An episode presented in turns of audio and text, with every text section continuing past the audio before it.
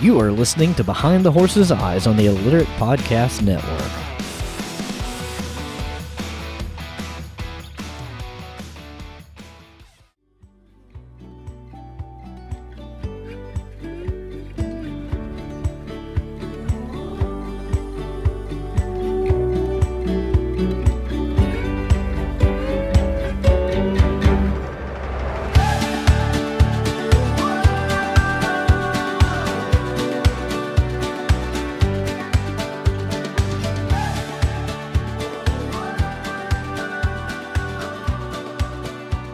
Welcome back to another episode of Behind the Horse's Eyes. I am always your host, Ryan, and it seems like the best laid plans are the ones that want to fall apart first. And that's kind of what happened to me. We had some horrible storms come in earlier this week. I was trying to finish up this episode, uh, so it would be out on Tuesday, episode 14. And then more storms came in. Um, I had uh, 10 tore off the roof of my barn, I had to put back it, everything just fell apart, and then the unthinkable happened. The actual episode that was recorded was corrupted, and it was unusable. I, I went back. I tried to clean it back up. There was, I don't know what happened. I am not an audio engineer, but it seriously sounded like somebody was blowing a whistle through the entire thing.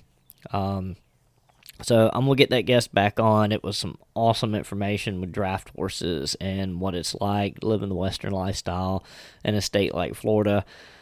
But in the meantime, we have Jessamyn Rice joining us today, and we sit down and we talk about what comes up all the time, and that is how do you get that foot in the door in a barn, or how to become a professional in the equestrian world without a lot of experience.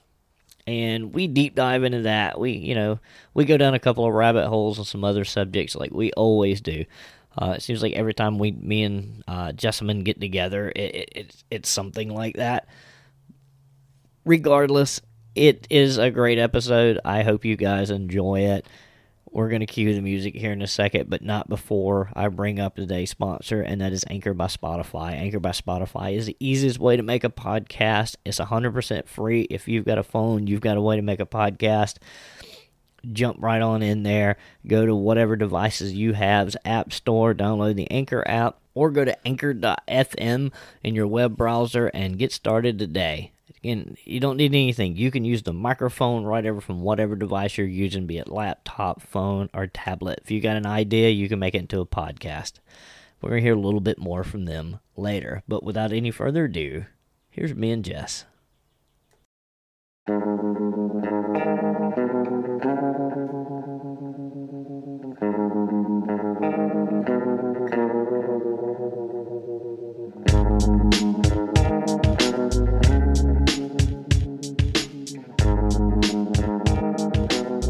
Hit the record button and she yawned. It's not you, I promise. I'm trying to do the little countdown, you know, so I have a little silence. I can get out all the ambient noise. All I hear in the background is. so we are joined again by the lovely Miss Jessamyn Rice, and um, we've been actually talking about this because me and you accidentally applied for the same job. We did. Um, did. the the crazy thing is, and we both agreed this would be a great subject because everybody has these grand ideas that I want to work in a barn, I want to work in the horse industry on the grunt side of it.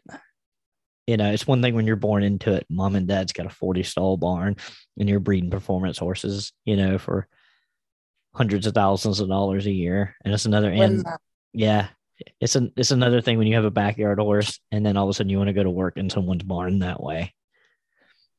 Yeah, or just be a part of the horse industry in general.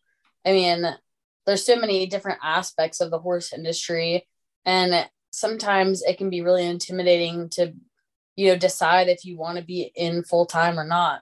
Um, you know, try to make a real career out of it. There's there's so many different places that you can that you can go, but if you're not born into it or you're not, you know, you don't have a lot of money, uh, sometimes it's hard to get into the side of the horse industry that actually makes you a little bit of money. But you got to start somewhere. You got to get your foot in the door. And most people usually get that foot in the door either by A, volunteering or taking the lowest job on the totem pole at a barn. And a lot of people go, oh, that's groom. No, no, no, no, no. You graduate to groom. Gr- Yeah. Grooms are professionals. Um, you're feeding, mucking, doing turnout. Um, and it might be. you, sometimes you don't even touch a horse. Yeah, I I was just about to say I have seen ads, especially here locally for for barn help, and yeah, you you you earn the right to get to work with horses after a while. Um, usually they'll have you go in the barn when all the horses are out. Like they don't want you near their horses. Yeah. I mean, there's so much that goes into it, but you know, I feel like a lot of people when they want to get in the horse industry for the first time, you know, the reason that they wanted is to be around the horses, but um, they almost feel entitled, like everyone else is owed to let them spend time with their horse. But like you were saying, like you start in at the ground level, like you start in with, unless you have the money to pay for lessons or you have the money to, you know, get you, you know, hands on time with that horse. If you, if you're really serious about it, it starts at ground level, which is, you know, doing stuff in the barn while the horses are out before you can earn the privilege to show that you're committed to be able to actually interact with those horses. Yeah, use the people that get selected for the jobs actually work with the horses, especially if it's a smaller operation. They may have somebody that is the grunt slash barn manager, you know, live on premises type job. Um, and they may have a couple of guys that come in and maybe do some landscaping or help with the mucking or muck and then they take it and spread it type thing. Um, but there's a lot of operations you can get into and it's just you. And they want to see a resume of you working with horses. It- you know, you can't just go in there and go, well, you know, I'm just, uh, I'm gonna get me a job mucking stalls. You got to know how to do that properly. Absolutely. I wouldn't otherwise it's not really worth their time. Like if if you don't know what you're doing, then they're going to go in after you and then not only are they wanting not only are they taking the time to let you do it, but then they're having to take extra time to go behind you and fix all the things that you didn't do correctly. Oh yeah, and and a lot of these places they don't have time to take somebody that doesn't know what they're doing and train them. You know, and you're like, oh wait, you got to be trained muck stalls. Yeah, because it's not as simple as just scooping stuff out and putting shavings down. you Yeah. know? there and depending on the what is under that floor, is it matted? Is it concrete? Is it is it a dirt barn? I mean, all of them takes you know certain levels of of shaving. Um, different barns like to use different types of shavings. Some like to use pellets. Some like to use if you use the pellets, then you can take it out in clumps and then replenish the pellets. I mean, it's we're talking a whole lot about poop here, and we really shouldn't be. but I'm just trying to paint this picture that if you're the the backyard horse person, and there's nothing wrong with that, by the way, we all are backyard horse people at heart. The trying to get into your first barn is not just going to be barn looking for help and you walking up because you have a horse. Yeah. It's not going to work that way. I can tell you that right now. I have a friend, I worked with him for years. Um, before he went to work for me, worked in the um, quarter horse racing industry. And he was in that industry five or six years before they even gave him the title groom. Yeah, absolutely. He was in Uh, that industry five or six years before they started paying him like twelve or fourteen dollars an hour. Yeah. Um, you definitely don't start out at you don't you definitely don't start out at a high rate. Um, so the way the way that I got involved in the horse industry, so the way we got onto this topic was um we were just talking about what it takes to make it in the horse industry and how do you get started, uh, what's the best route to go, all those kinds of things. And for everyone, it's going to be a little bit different. Um, the way that I started in the horse industry, um, I was obsessed with horses as a kid, obsessed. I asked my mom and dad every day if I could get a horse. Um, and I'm sure they got really sick of hearing it. And Were they like have- my parents, where they were just like, "I'm not buying a hay burner"? no, um, we actually just didn't have the money, to be honest. Uh, we were a pretty low income family. And so, A, buying a property was kind of out of the question. B, being able to afford care for a horse was out of the question. So, um, for us, I just happened to get really lucky and we ended up running a house that was on this property that had 50 horses on it. uh, little girl's dream, right? Um, but the people who own that farm actually taught me so much more than just about horses. They, you know, taught me so much responsibility and what it takes to make it in the horse industry. Um, they knew that we didn't have a lot of money, so they didn't even, you know, offer paid lessons. But um, the lady who owns it, her name's Nancy, she was, she came to me and she's like, well, you know, if you really want time with these horses, then you can come out. I need you out here every morning helping me with chores. So at 11 years old, I would get up at 5 a.m. I would go out and I would help clean stalls and feed all of these horses that they had on their property. Um, come back in, shower, get ready for school, uh, leave for school, come back, and I would be out in the barn until it was dark, uh, helping, doing whatever I could. And then I would come inside, do my homework, go to bed, and do it all again the next day. Um, almost every single weekend, it was every single weekend was me doing something with them, whether that's baling hay or you know they had they had 300 acres, so we had a lot of farmland and stuff that we had to take care of. Um, all of my free time was spent with them, and in exchange, I got to ride uh, two times a week. So, and that was the reason that I did it all. And it takes so much, like looking back, you know, I would not trade trade that for the world. Um, you know, I learned so much about myself, about being responsible. You know, at 11 years old, taking that much time out of my week to do that, I would I wouldn't have changed it. Um, you, I have a brother and a sister. I have an older brother and younger sister. And my older brother thought that it was absolute torture living out there in the middle of nowhere with no internet. Um, and my little sister wasn't really very interested in that kind of stuff. But uh, for me, that's kind of like where my passion for horses started. And um, these days, it's really hard to find people who are willing to put that time and effort in uh, for the exchange of being able to be around horses. And to be honest, I think that that's the main reason I never fizzled out of the horse industry. And to this day, I've never had a job. I've worked full time in the horse industry since uh, college, and I was 17 in college. So, well, you've got a lot uh, of people like like locally. I've got a friend here locally. Um, she has a live-in situation uh, on a farm. Took a job at the farm, and here's how this works for her. She has a small cottage, and when I mean small cottage, it is smaller than a studio apartment, uh, adjacent yeah. adjacent to the barn. Um, she has privilege in the barn. Um, she can pretty much ride anything there as long as it is not out currently on lease or or anything like that, or unless it's a, a horse that they've been contracted to exercise as part of the the boarding agreement. Um, she gets pretty much all her utilities taken care of, so she doesn't have to worry about any of that. She gets to ride, but and she gets a place to live. But she has to have a part time job or she would starve to death. Yeah. Because um, she's not making anything because they're they're giving her all this stuff. And a lot of farms can do this because they have a cottage or they have something like that.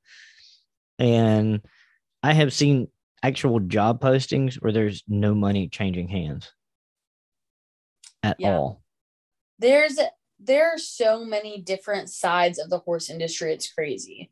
Um, so there's definitely that side of the horse industry where, you know, people are almost asking too much for what is being for what is being given. Um, I think that there are definitely people out there who take advantage of you in the horse industry. Um, after that first barn that I worked at, I worked at another barn, and the type of things, like the type of jobs that they made me do just to count work hours towards my, you know, my horse lease were just ridiculous. Um, one time I was asked to pull an entire acre of weeds by hand, like a full acre. That's the that's whole acre dumb. was weeds. Okay. And the worst part about it is I pulled, I literally pulled three quarters of the acre by hand, hands bleeding, you know, like by the end of it. And I shit you not, or I kid you not, they tilled up the last three, the last quarter of the acre. I, I, mean, and I, like, I fully believe it. You know, and so at some point, I feel like there's a there's a hard line of, you know, obviously people need to put the time and work and effort in to be able to you know show that they actually care about that and that they're actually invested and they want to help and they want to do things. Um but on the other hand i feel like people in the horse industry can be majorly taken advantage of. Oh yeah. Well uh, and that's what they want younger people they're excited they're energetic they've never had a horse they never- want a horse and they see ooh uh you know i can i can get lessons or i can do this and you'd be amazed at the people that line up to do so much free stuff. I know there's a barn here locally. Um, lady is super nice that runs it, and she runs strictly on volunteers. And holy crap, they work their tails off and they get no privileges. Yeah. It's it's absolutely crazy. Um so going back to our original point, like, well, how do you get started? How do you get started in the horse industry? Uh, volunteering is a great way to get involved. Um, so I currently work for an organization where we have a lot of barn tour volunteers, and we're you know we never ask them to do anything that AR state path or our paid staff members aren't doing or aren't willing to do. Um, you know we they but they come in because they want to start getting uh, becoming a part of the horse industry. They want to come in and they want to learn more about the horses. What does it take to take care of the horses, et cetera, et cetera. Um, so that is a fantastic way to start getting involved. But we aren't equipped, nor is it where I work is not our mission to be like getting people involved in the horse industry. Our mission is to take um, serve people with disabilities uh, to get them to ride horses. So we we aren't able to like give advanced training, but there are some perks of you know being there. So they start out bottom level, they don't get to handle the horses. Uh, once they're around for a little bit, we give them some training and then they start being able to lead the horses in and out of the pasture. Once they're able to do that, then we start, you know, doing grooming and tacking and those kinds of things. Um, and they get to learn that aspect of it. Um, but yeah, so you know, that's the first the first part is to, you know, get in the barns and start, you know, uh, getting some hands-on experience and learning what it's all about. Um, and then I feel like after that, you have you have two different tracks that you can take. Um, you know, one is continuing to do that and trying to find places where you can, you know, work off lessons and get more hands-on experience and that kind of stuff. Um, the other avenue that some people don't really think about is like the education track that you can go through. Um, so there's so there's some high schools that offer those kinds of education tracks, but uh, like I personally went through um, a college education course to, you know, I thought that I knew a lot about the horse industry. Um, I was involved from the time I was 11 to the time I graduated and rode and showed and did all those kinds of things. But um, man, I really found out what I didn't know when I went to college. Another good way to get that experience with people that aren't looking uh, for folks they don't have a super high expectation is rescues. If you can find a nice, legitimate rescue like the one we have here, the Aiken Equine Rescue, they're always looking for volunteers. And, you know, as long as you're not a piece of crap, they will take you right off the street and show you everything you need to know. Um, and you hang in there for a while. That's valuable information that you're going to be able to get. Um, and if you want a, a you know, I, I keep saying barn job, but really any job in the equestrian world. Absolutely. Um, like I said, like that's definitely one of the that's definitely one of the ways to do it. Find somewhere to volunteer, find somewhere to get hands on. Um, but I'm kind of one of those odd people in the in the horse industry. I feel like there's a there's a line. A lot of people are either hardcore get an education or hardcore don't go get an education. And I feel like I'm somewhere in the middle. I mean, if you have the avenue to get a lot of hands on, you know, horse experience and be able to grow through those levels to get to the um, level level of professionalism that you really like, then absolutely do it that way. But I'm actually also a big advocate for um, doing some sort of education course. Um, I will say that it's not for everyone. I there were quite a few people who went through the same program as that I did, and they ended up nowhere in the horse industry. Um, but I don't think that has to do with the education that they received. I think it really has more to do with how committed they really were to learning and putting themselves out there. Um, so the the nice thing about going to the college course that I went to, I went to Ohio University Southern, um, and it's a super super cool school. Um, but with that school, they um, definitely gave me a lot of connection um, that I never thought that I would get, and um, definitely helped me rise to that next you know professional level. I got two international certifications while I was there, um, or my CHA certification and my PATH certification, and so I don't know. It's a it's a it's a really cool aspect that people should definitely look into if you don't feel like you have a in somewhere else to get that education.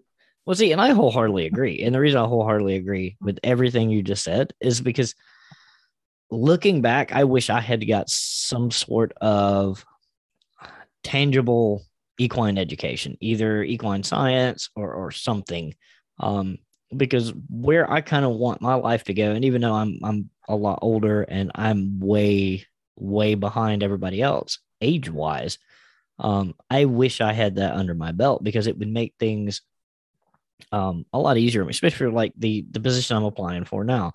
I know that in the pool of candidates that um, those that have uh, you know accredited college courses um, in the equine world are definitely going to be you know class slightly higher than me so i've got to go in there with uh, experience and sometimes you, you can't you can't make up experience um, it'll come back and it'll bite you in the in the butt. Everybody always says fake it till you make it, and it's kind of hard to do that in this world because you can get hurt or hurt someone.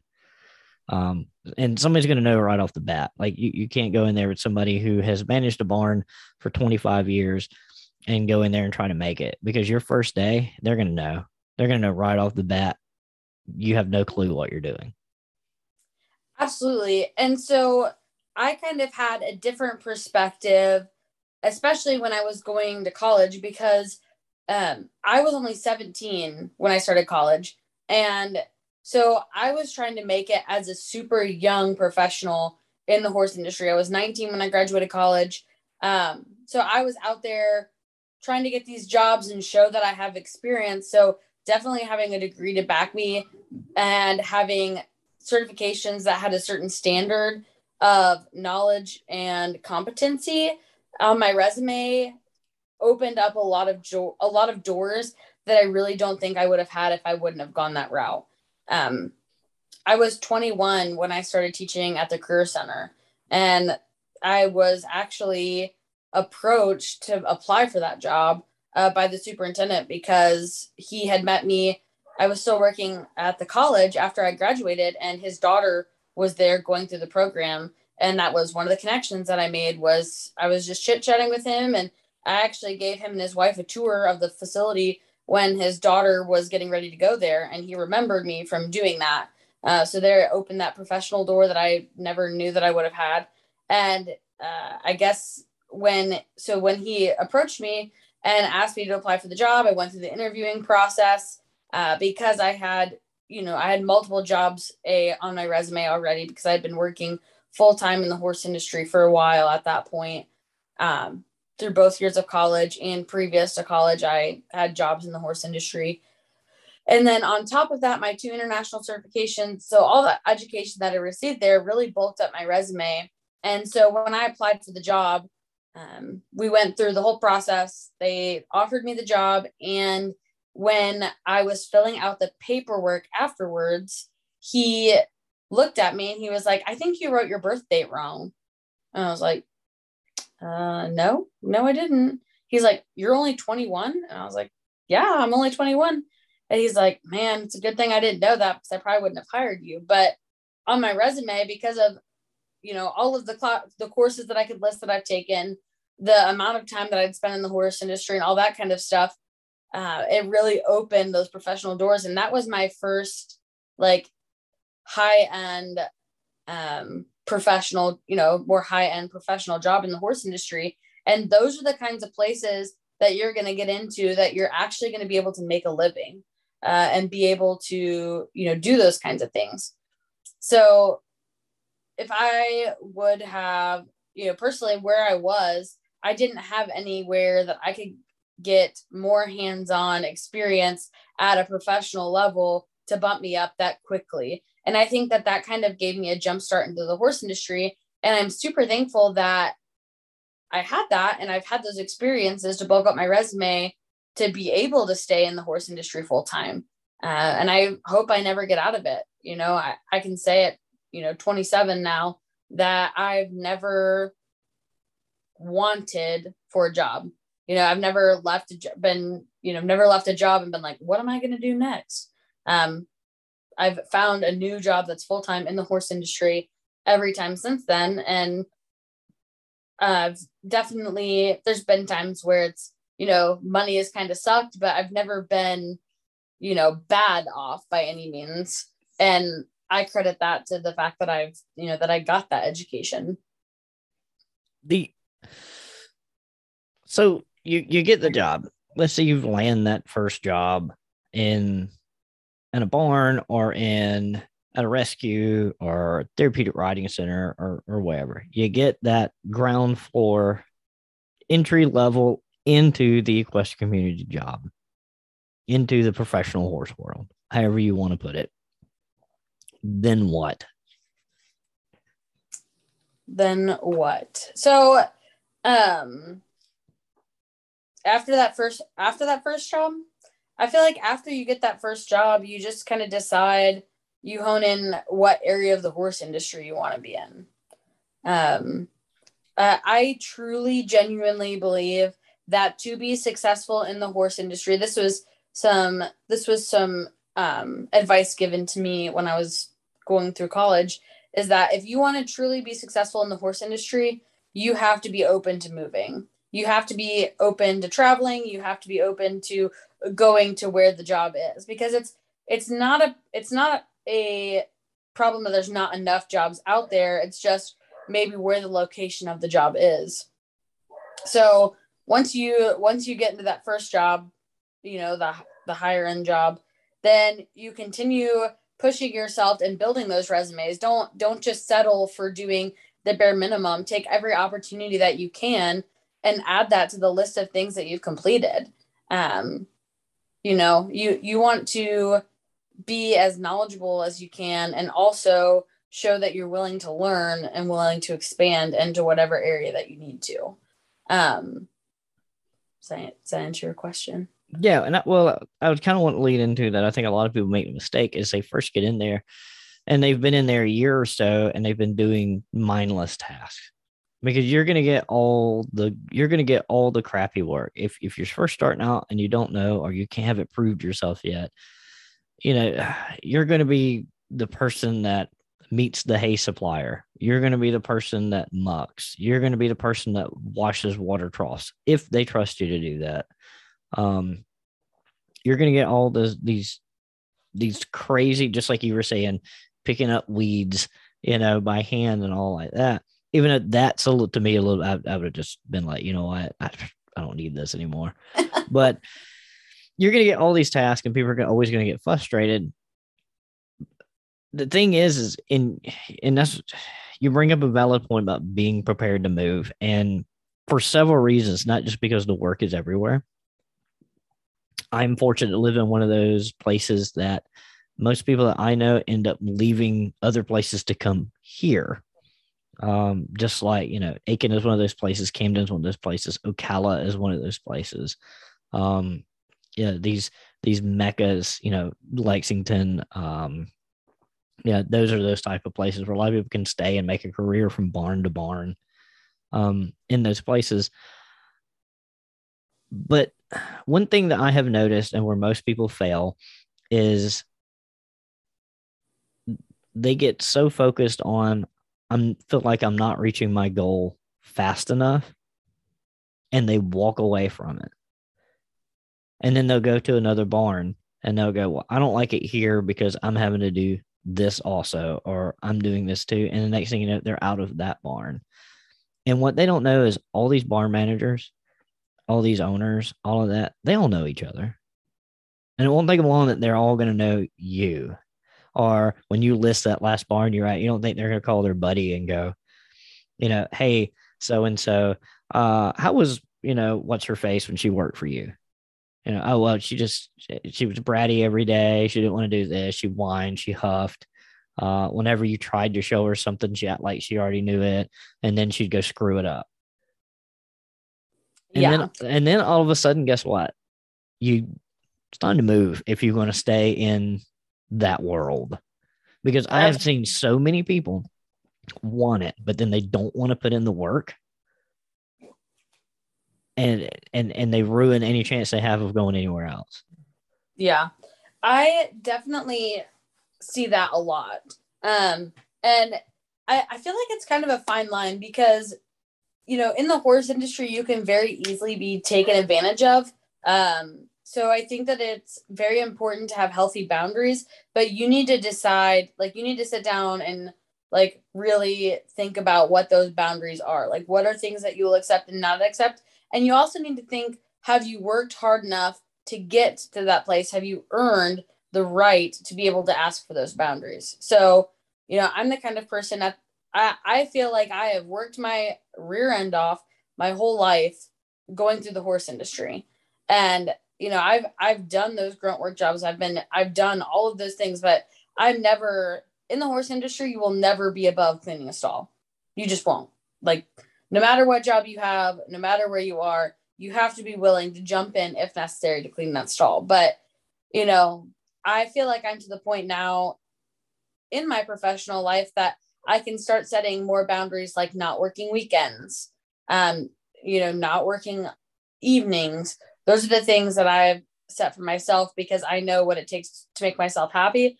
But back in the day, I couldn't ask for those things. Um, so, you know, if you feel like you're take, being taken advantage of, that's one thing. But also, like you said, you have to have a good working attitude. Like you have to be able to have those conversations uh, and be teachable. Like if you want to make it in the horse industry, being teachable is so incredibly important. Oh yeah, you you cannot go in there with a closed mind and go, well, this is how I do it at home, so this is how I'm going to do it here. And when they try to show you something else, you revert back. That's not I'm, that's not going to work.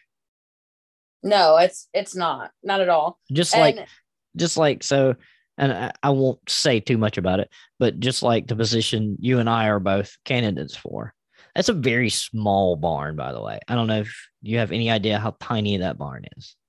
It might be eight stalls. Wow. Yeah. So, but because of the program that's there, it requires a manager. It, it might be 10 stalls, but it, it's not, it's not very big. Um, small turnout. And that's it. That's all there is to it. But just like any other barn, they have expectations of a program that was set up years ago and it has worked for them. So even though you can make a suggestion, they might take it under consideration. There are still guidelines within that barn that have to be met. And it doesn't matter if you're the manager or the one that spreads manure, they're going to hold you to that. And that's how they want it done. If they tell you, um, hey, I want you to go on the backside and spread manure on the trails. I know a lot of people spread manure on their trails, um, which is whatever. I don't want my horses walking in their own poop, but you know, anyway. But if they tell you to go do that, and they tell you what trail to you know to go do it, or they tell you you know how to set the spreader up, and I want it cut this way, but you know if I let it cut a little bigger, I can get done faster. No, you're not going to last in that barn because guess what? There's 10 other people knocking on the door wanting that little simple minuscule job you got because horses. Yeah. And that that's there's something to be said about that and say something to be said about, you know, every barn that you go into, they're going to have a different set of expectations. And it doesn't matter what you think. It could be the same discipline. expectation is their expectation. I my first full time job in the horse industry, I almost got fired because I did not wrap the hose correctly twice. Yeah. And from this day on that now from this day on out, I am OCD about the hose how the hose is wrapped because I got my rear end chewed about that and it stuck with me. And you know, I I kind of shrugged it off and I was like, why is it why is that a big deal? And she was like, because I said it's a big deal. You know, like the way that this barn looks is very important. We yes. have clientele coming in here every single day and they expect it to look a certain way. This is how I want it for functionality. And not that I need to explain that to you because you don't make the decisions around here. You know, that's, that's what they me. And in in that moment, that's true. Like, who was I to say how the hose should be wrapped? I needed to just be quiet and do it the way that they asked yeah, me to do it. You know, and a lot of people don't understand that because they're young, and a lot of times this will be kind of their first job at all. And it's a labor job. I don't care what anyone says, it's a labor job. And coming from somebody with a labor background, you can ask all the questions you want, but nine times out of 10, you're going to get because I said so. Yeah. You are hired to do now. If something's unsafe, then obviously bring that up and, and talk about that. But if they want the hose done a certain way, then by God, you do it that way. You know, I had a friend that was fired uh, from a barn because she took the keys from, they had a skid steer and they had a farm tractor. Um, she took the keys from them like within, she had been there, I don't know, maybe a week. And she noticed as she went by that the guys that were doing some other work around there had left the keys and all the equipment that was on. I think they had like a John Deere Gator and stuff like that. She pulled all the keys out, put them in the office. The manager has the key to the office. The owner wanted to go ride the property, could not. Key was not in the equipment. Common sense says pull the key out of the equipment, you don't leave it. The owner goes, You don't get through that gate without anybody knowing it we keep the keys and the equipment around here. I didn't tell you to take the keys out of the equipment here. And now I've got to call her to come in and open this door so I can get keys. Get off the property. Yeah. And you know, there's something to be said about, you know, I feel like most most people are okay with you like at another time being like, "Hey, you know, I had this idea. What do you think?" You know, I mean, I feel like a lot of people are open to that, but if they shut you down, that's okay. Yeah. But in the moment when someone tells you to do something, you don't argue with them or be like, well, what about this? No. In that moment, no. especially at a very entry level, you walk in and you do what they ask you to do. I mean, if you feel unsafe, that's another story. But you know, when it's something like wrapping the hose, or if someone says, no, we leave the equipment keys and the equipment around here, or whether it's, you know, I want you to fill all the water buckets up by bucket instead of using a hose. Like those are things that you do just because they asked you to. You know, that they're, they don't have time to sit here and tell you every single reason of why they do what they do. No, and if you need an explanation and a reason for everything, this is not going to be the career path for you. Not because in this world, and I'm not, I'm not taken up for it because there's some asinine things people do that I just can't stand that they want you to do. But what I am saying is is being the new person unless you have got a better idea there's, there's no reason to even ask why are we doing it this way because if you don't have a better yeah. idea then they're just going to tell you well what, what is your suggestion you go well i don't know well see that's what i thought so then carry on you know, you're not going to walk into a barn and make your own rules when each stall has an $80000 warm blood in it Yes. And that, exactly what you just said was very hard for me to learn when I started out in the horse industry. That I don't need to know why for everything because I'm the kind of person who likes to know why things I, are I am the way too. they are. And so um, it was a very steep learning curve for me to ask, to figure out why things are the way they are without sounding disrespectful or sounding like I was questioning them. Like, so then I would then I found that I would just take time like later and I you know spoke with the barn manager when we were just having lunch or something and I was like, "Hey, like I'm not asking this because I think it's wrong. I'm just genuinely curious and I want to I want to know like why do we do this?" And then she was more than happy to educate me on that. But exactly. I I made the mistake of being like, "Well, why?" at first and she took it very offensively and thought that I was questioning her when I wasn't. I was just genuinely curious. Well, why does this happen? Because I feel like the more you know, the better. Yeah. And, well, just like the keys. Should my friend have been fired for the keys? In my opinion, no. It was a mistake. It happened. She was thinking. Um, but the reality is she shouldn't have been thinking because if nobody told her to do it, she shouldn't be doing it. It's a little different case if the barn's on fire, then open the stalls and let them out, kind of thing. Um, But if it's not, if it's not on fire, then leave it alone. Um, you know, she could have very easily just picked up the phone, called the manager, called the owner, and been like, "Hey, sorry to bother you. I noticed it in an emergency, but I noticed the guys left the keys and all the equipment in the shed by the barn. Is that fine, or should I take the keys?" yes. And you know what probably would have happened? The owner and the manager have been like, "You know what? That's good catch, but we leave the keys in it. But I appreciate you looking out for us." But she caught some, she caught somebody in the wrong mood and did something that she probably shouldn't have done because nobody told her to do it. You know, she's thinking she's doing the right thing. And common sense would say this is probably the right thing, but it doesn't work that way in some of these barns. And it gets worse when you start climbing that scale. And I'm talking about job wise, I'm talking barn wise. When you step into a show barn, oh, yeah, you don't barns. you don't do anything that you weren't asked to do. No, I've I've got friends that work. You know, we have a lot of show barns here. I know show barns where they spend more time sweeping the aisle of the barn every day than they actually do anything else because as clients come in, they do not want to see shavings beyond the doors. When you pull a horse out, you sweep everything back in, then close the door. When they come back in, you sweep behind the horse. It is, I'm talking anybody that's in the horse world, if you've got a barn and you've had that barn more than five years, it's nothing but dust and cobwebs Yep. hanging anywhere. You go into a show barn or a barn that maybe brokers high end horses or anything like that, you could eat on the rafters. They pay people to come in to keep that stuff clean. Yep. It's insane.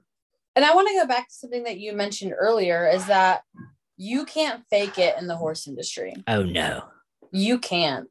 Um, I will say, as someone who hires people in the horse industry, I'm someone who hires entry level people in the horse industry. And I have had many a person try to lie to me and say that they have experience that they don't. And let me tell you, it is blatantly obvious. I would much rather hire someone who is honest and says they have minimal experience and have but are very teachable than hire someone who thinks they know everything and lies about their experience. Yeah. Uh, every A single hundred one of the, percent. every single one of the people that I hire have a working interview. Like you're coming in and you're working for the day with me by my side. And I'm going to watch how you handle the horses and I'm going to watch how you interact with others. And I'm going to watch and ask you questions about things to see what your true knowledge is, you know? And it's not something that you can just read up on the internet and think that you know everything. Yeah. It, you know, the way bec- that you handle a horse will show. the yeah because the amount the amount of things that you would need to memorize in that amount of time from saying yeah come in to do it um could fill an entire encyclopedia volume Yes. and nobody's exactly. asking you to do it and and so look at it and i do the same thing even though i don't hire people here you know i'm it's just me and my ponies right whenever somebody comes up to me and go oh yeah i've had horses or i have i have horses do you ever find yourself low key sliding stuff in that conversation to test them all the time. because I picked that up from the construction world, coming up in construction, because there's always some butthole on the job that's been there, done that, and I've been doing that 15 years, and I, you know, I can weld everything from a broken heart to a crack of dawn. You know what I mean? And I always notice the old guys would always in conversation be like, "Yeah, I was on this job one time. We had. Did you ever done that? Oh yeah, I done that. Well, how did you do it? Yep. y- you know one of those things and i i pay attention to the little stuff like especially around horses like at shows and stuff like that and i see new people out working for other people as grooms and stuff you know and and that's something too if and uh, not to go back down that rabbit hole, but just brought up something that I just just remembered. Another end to the horse world is if you can find somebody that shows and they might not show but one or two ponies and they've got a small operation out of their house, they may be willing to take you along as a groom in training on the road just as an extra set of hands. Yes. Um, I've done that before just because if I'm taking two or three horses and it's just me, or it's me and uh, my road buddy Brandy, we might have six horses there. We need an extra set of hands. You know, a lot of times I'm the groom and I own the horses because the girl that jockeys for me is doing jockey shit, you know? Yeah. Um, so that's another in. But regardless, um, I always watch people, and I, even people that uh, have experience with horses, they're going to be nervous when somebody's watching them. All right. yes. So, and you take nervousness and then maybe it'd be a little bit timid. You know, they might be a little shy around someone else's horse. I am cool with that. If I've got a lead rope and you click it on that that brass clip on the side of the face, um, or then you take the lead and you wrap it around your hand, I know you're full of crap. Now, if you hook the bottom ring, you know how to tie a rope halter correctly, but you're a little timid, maybe trip over your feet, you know, uh, let the horse bump into you or something like that. I'm fine with that. Like there you're, you're nervous. If you do something blatantly stupid, and but you've got horse experience, no, you don't. Either either you've done it wrong your entire life, and I'm not going to unfix you at that point. Like I can't, I, I can't unteach you, you know, or you're just lying to me. those are the clear tail signs. Like those, like clipping. That's why I just laugh so hard because I've seen that happen. Um, a lot of times I would see this when I used to teach the Cur Center. I would have these students that came in and they would be like, "I have so much horse knowledge," blah blah blah blah blah. So those students, I'm like, "All right, go ahead, go grab that horse, put halter on, blah blah blah." Just give them a rope halter and watch them fall apart. Yes. Because here's the thing: they might know the tail goes to the backside, but they don't know which side. They don't know where to make the cross on the on the knot. All you got to do is just take it, just Yes. give it a little tug, and see if it stretches or not. And the other thing is the other telltale sign that you didn't mention is when they go to the wrong side to lead the horse from. Yeah. Like, not that it matters, not that it truly matters what side you lead from, but like 90% of horse people will automatically go to the left side of the horse. Like well, that's, that's just because how, that's because that is the on side of the horse. You have an on and an off. exactly. Know, And my favorite is when they or like they put the the halter on backwards or you know like all sorts all sorts of stuff. yeah. and those that like it doesn't lie and um and horses don't lie either like how the horse reacts to you will definitely tell me all that i need to know when you go to handle it yeah. um the there's an old adage that goes with that. Got to edit that out. Be bopping. You know, I'll just leave it in there for comedy. People are used to this, the, the my shenanigans by now. There's an old adage, not to interrupt you, about the right hand, especially in the Western world. We ride. Most of our horses are taught to neck rein. If your horses don't neck neck, neck rein, then you're pretending to ride Western. That's just me. Okay. yeah A Western horse should neck rein. Rein should be in the left hand. The a lot of old timers tell you there's not the two things that go in your right hand while you're on a horse: a rope or a pistol. When you're leading a horse, what are you leading that horse by? a rope A rope. That goes in the right hand. Sorry, I, I just had to. Had to- Good, I to like do that. Not only that, but the horse is used to you doing everything on its left side, yeah the mounting side of the horse. Unless you're like me and you make your horses do everything I can I can load my horses from either side. I can you know it, it does I can put them on the mounting block backwards. It doesn't matter. They Yeah. don't care. Any good horse should be should be able to do that. You know, just traditionally, you know, quite honestly, you could you could honestly turn your girth around if you've got one of those girths that's got a buckle on the other side hmm and cinch your horse on the other side. yep He's not going to care. But exactly if you walk into a barn and you see that, walk away because they probably don't know what they're doing. yes If you unless if you're you see the training ladder go on the right of the saddle. Yeah, if the latigo's on the right hand side of the saddle, and unless they're missing an arm or something, you know, they just walk away. But walk away. granted, it should not matter on a good horse. Like I've, I've known people said, "Oh, you can't get on his, you can't get on his right side." Oh, well, why is that? I mean, why can't he? Just like people say, "Oh, my horse won't won't load in a trailer with a ramp." Well, why won't Um, he? when people tell me their horse doesn't lunge, when I started this job that I'm at now, there were three horses here that they said didn't lunge. I'm like, mm, no, that's not an acceptable answer. I can Like, make not it. un- because of anything, not because of anything physical, not because they can't go in circles round and round, like nothing physical. They just said that they can't lunge. And I'm like, mm, groundwork is my number one. So I'm gonna tell you right now that that horse will be going around in a ground working circle within 10 minutes of me being there. Oh yeah. So for those that don't know, uh, that's that chapter right after you know gentling the horse that's never been touched is lunging. Yes. I mean, it's seriously one of the first things that you get a horse to do because for one, you get control. Two, on horses that don't get a lot of exercise, that is their exercise. Exactly.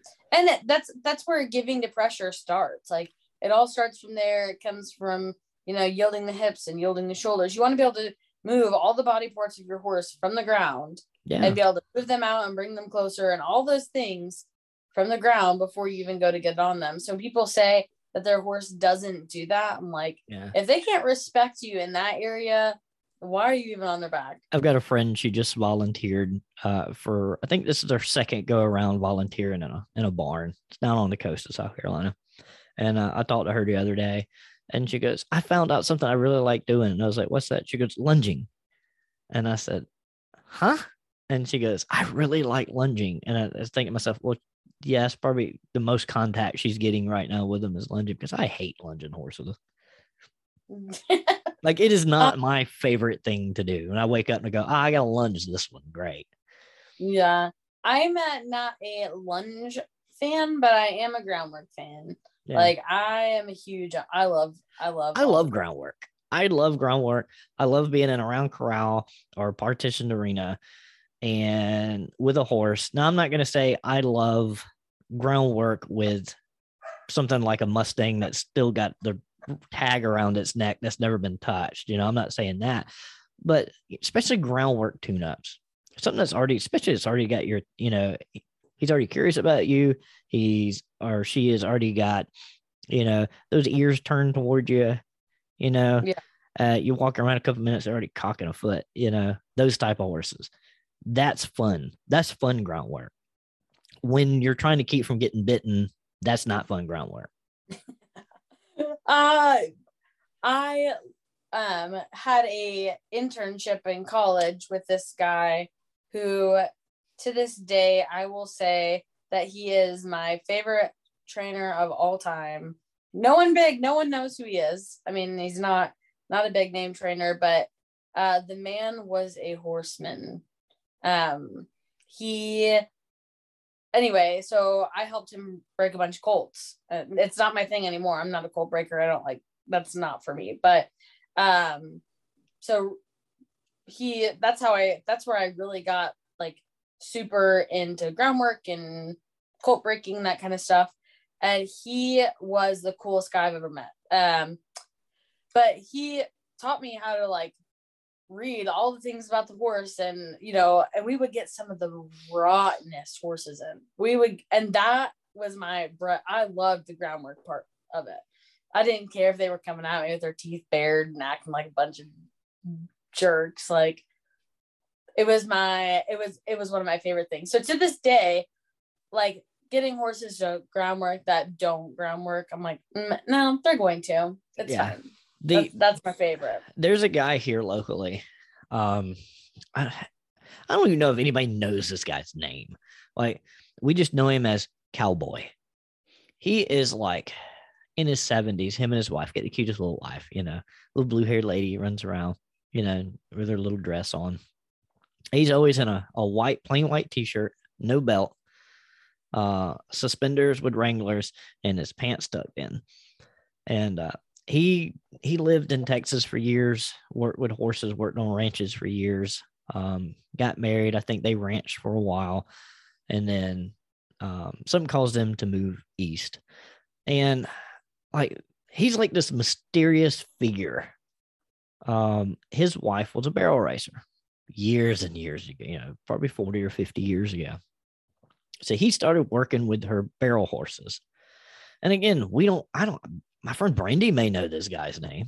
I don't know his name. Every once in a while, you'll see him change his outfit. He'll have a red bandana on, like the old school paisley bandana, and it, it rolled and tied loose. So then he can actually wipe the sweat. You know, we're all putting these really cute knots and shit in our in our wild rags. No, no, no, this man's got the old school cotton bandana, leaving it loose. You know what I mean? Just straight. Yeah. He looks like Mixer would have painted him with dot bar. You know what I mean? So the and so like one day I'm we're I'm at a gymkhana and he's there. And uh he is got a family with him. And apparently they were taking some lessons with him. Um kids were doing good. And I was like, man, I was like, that that young kid can ride. And this kid was like 10. And uh, he goes, Yeah, he said, good kid. He goes, I'm taking them all in, working with them, working with the horses. You know, this man looks like he's about 80. And uh, so, anyway, we had a tack malfunction in the alley for this kid to run a, a, barrel pattern at this fun show. So I'm over there and I'm trying to help him. And I said, How long you been riding? He said, Two weeks. I said, Two weeks. He goes, Yeah. I said, I just watched your pole pattern. You're running poles, barrels, an arena race I said, and then whatever fun class that they do today, I said, you've been riding two weeks. He goes, I said, you grew up with horses. Well, my sister's got horses, but I didn't like horses till I started going to his house. Wow. And I said, oh, okay. So then fast forward like three years from that, we are at an NBHA show, uh, national show um, at an arena here local. My mare is being obnoxious. Like she rode there with her buddy one of Brandy's horses, who she thinks is her mom. She has always thought that for years. And if she sees that horse a mile away, she will call like a two year old filly to its mom that hasn't seen it in a while. Oh my god! The most obnoxious little mare squeal trying to get her mom. This is an appendix. It's not even related to her, but she was she was a yearling, and that horse kind of took her in. You know.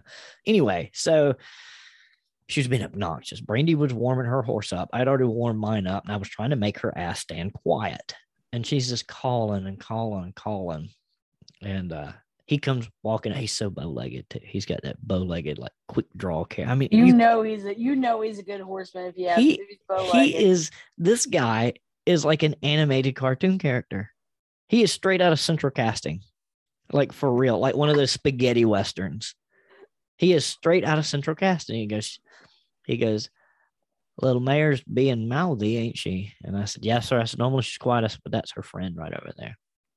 And he goes, he goes, yep. Yeah. He said, uh, you know how to fix that, don't you? And I said, yeah. I said, usually what I do, I said, is I make her stand there and stare at her friend. As her friend works, she knows her friend is not going away. It's fine. He goes, let me show you something a little different. And I said, okay. He takes my mare. He turns her away from her and just throws the reins over the rail. And I'm like, okay, what's going? He goes, don't tire, just leave her. And I said, okay. And you could see her trying to creep back, but she thought she was tied, but she wasn't.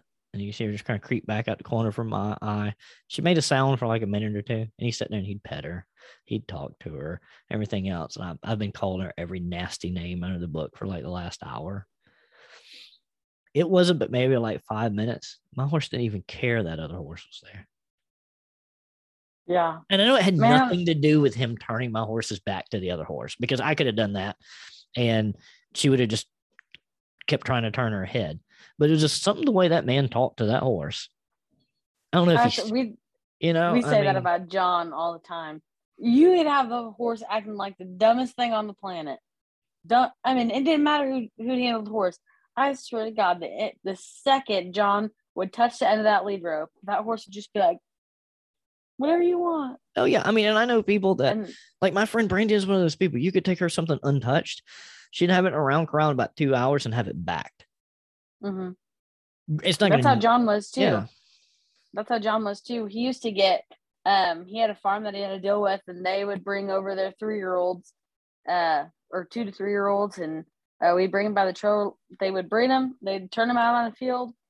They wouldn't be touched until they were two or three.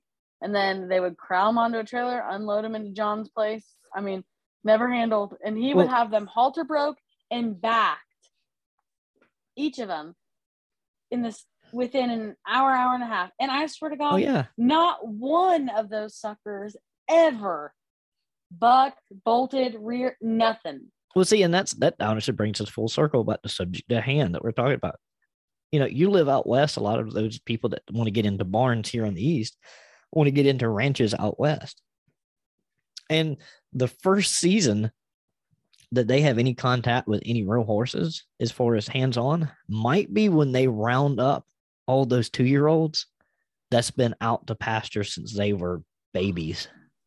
Because Yeah. they still, there's a lot of places that still do that. There's a lot of places that will buy yearlings and stuff and weanlings.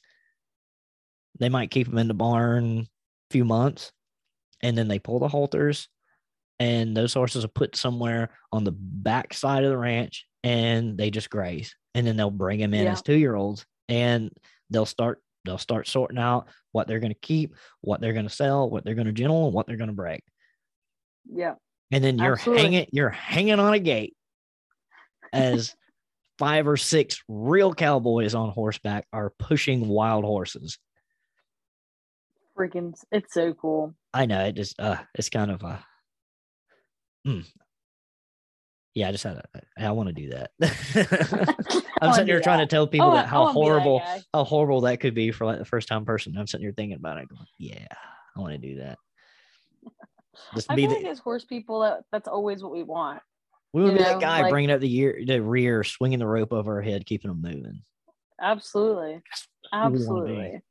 It's exactly what I knowing me, I'd end up I'd end up slapping myself in the face. I'm the, I'm the world's I'm the world's most okay rope thrower.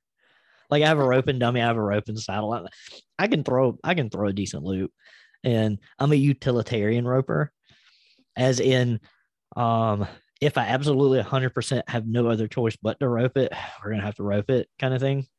Mhm. I'm not gonna go out there and join the USTRC. No, no, I, there is no hope for- me. there is there is no hope for me ever becoming like a team roper or or uh, you know a tie down roper or anything like that. There's no hope. I had somebody tell me, "Won't you go to a clinic?" Why? I know my limitations with a rope. I know what I can and can't do. With Yeah, and me being a roper is not going to happen. And like, you, like you'll see me like if I'm on in a working saddle or something like that. Like I have a rope. Like you know, I I've pushed cows and stuff with my friends. I've taken a rope. I've roped calves. You know what I mean? It might have took me three times, and I scared it in another direction. But we finally roped the calf. You know, um, it helps having a roping horse. And you know, Layla will ground tie. She just has to, you have to let her know that hey, don't move. Like you, you know, you're not going to throw a rope from the horse that I used to push cows and expect her to automatically tighten the rope up. She might walk toward it and sniff it. You know, She's like, what, what's going on here? what's going on? It's a baby. You know.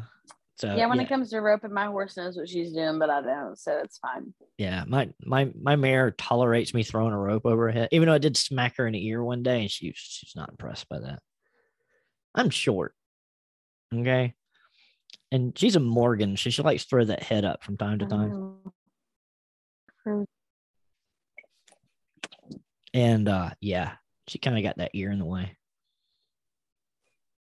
Thanks, Was it- Tony. It was that it was that uh it was that dull slapping sound too. And she shook her head and then I got the side eye. Those big old Morgan donkey ears. I don't, I don't think yeah, well they yeah, they do got tall ears.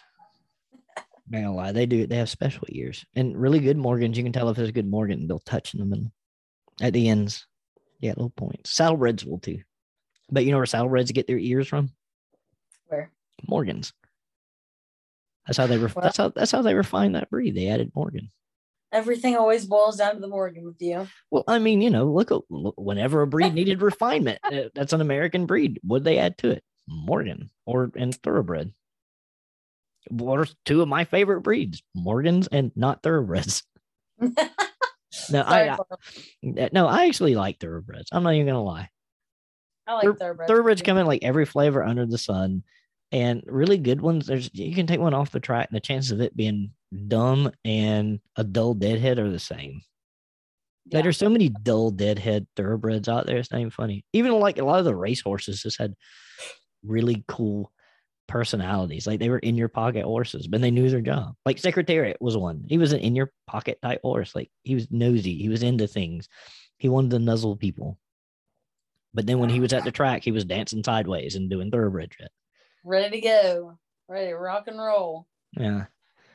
Well, Jess, that was so good to have you on again. Absolutely. Thanks for having me. we always end up sidetracked. We go We down a rabbit hole. So hopefully, hopefully somebody learned something from that.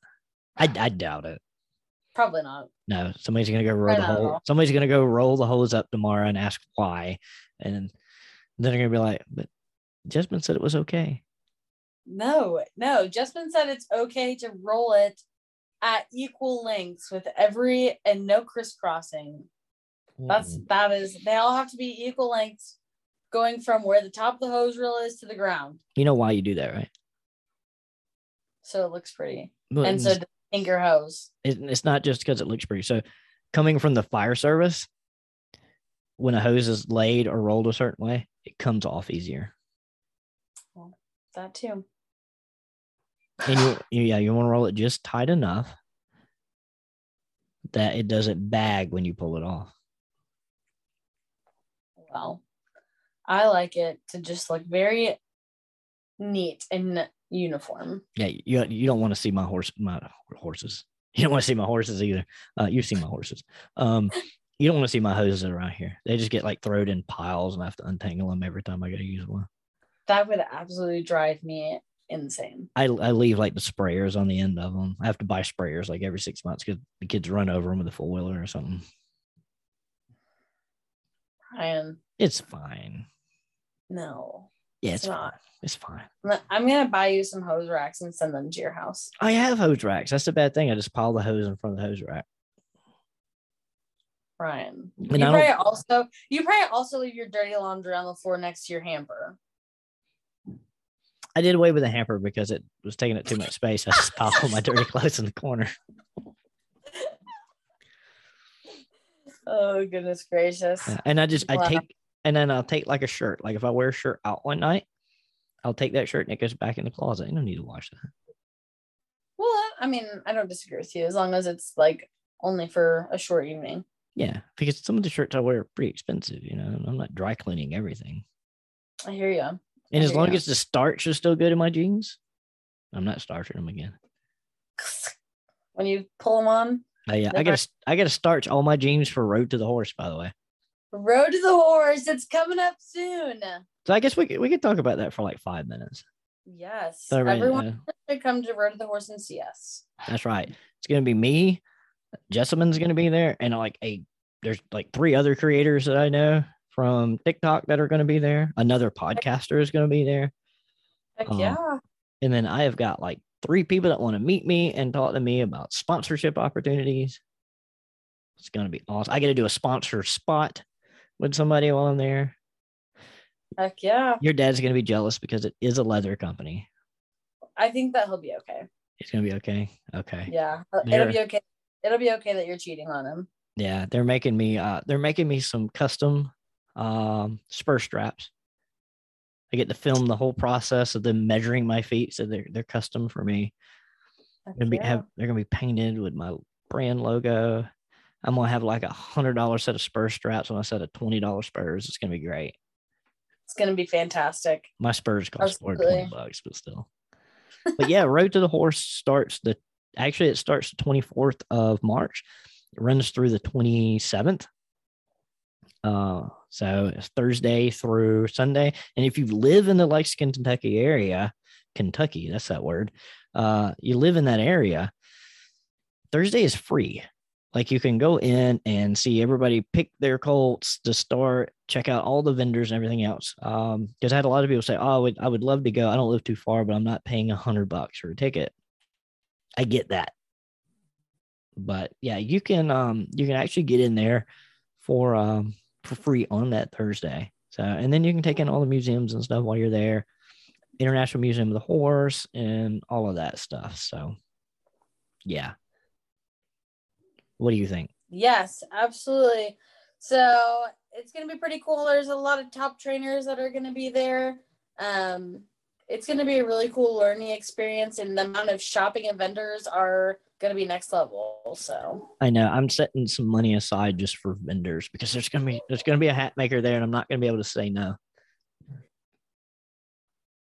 I know it's going to happen. And, and you shouldn't say no. Treat yourself. I know. Yourself. I'm gonna roll up I, with Serratelli, and there's gonna be somebody there, you know, with Serratellis. I'm gonna be like, make me a brick crown. I uh one of my best friends is uh she shapes hats and she is fantastic at it.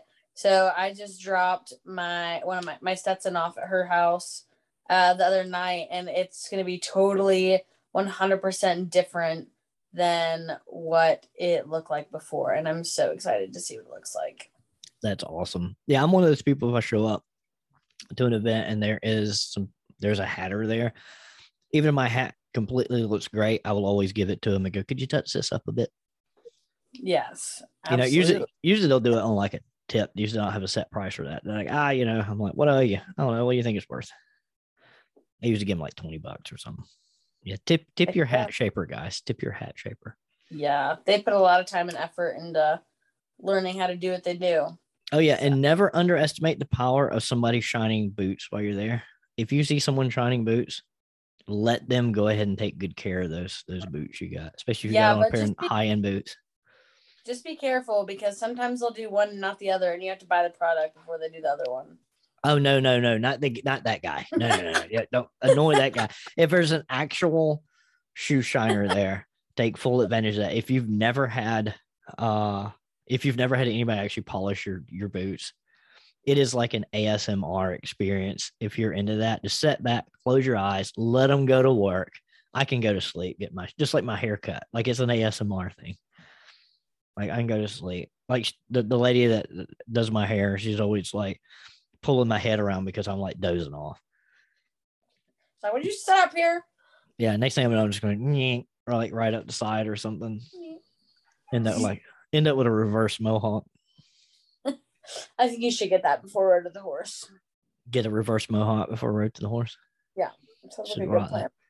Like the, the alien ant farm mohawk. I mean, I probably won't hang out with you, but that's fine. That's what the sponsor people would love that. They will love that. That's so, well, guys, it was great. It's always fun. We have Miss Jess here with us. Um, again, we always get off subject, but it's always golden. It doesn't matter. So, always. yeah. So until next time, thank you all, and we will catch you later. I want to give a big thank you to Jess again for coming on for short notice and my mess up once again to sit down and share her knowledge. For those that don't know, you can catch me at Road to the Horse next week. We're going to be live there. Uh, all my social medias are going to be full of Road to the Horse type stuff, hanging out with vendors and meeting potential sponsors and watching all the festivities go on there in Lexington, Kentucky at the Kentucky Horse Park. If you're nearby there, come out. Thursday is free. Got to have a ticket for the rest of the week outside of that, guys, if you want to help the show, you can head on over to patreon.com forward slash J Ryan Chastain. There'll be a link to it um, in the description of the show. Outside of that, guys, I'm sorry I'm late. Once again, weather and everything else, and then corrupted files, and me just being dumb. So, thank you so very much, and I will catch you guys next week.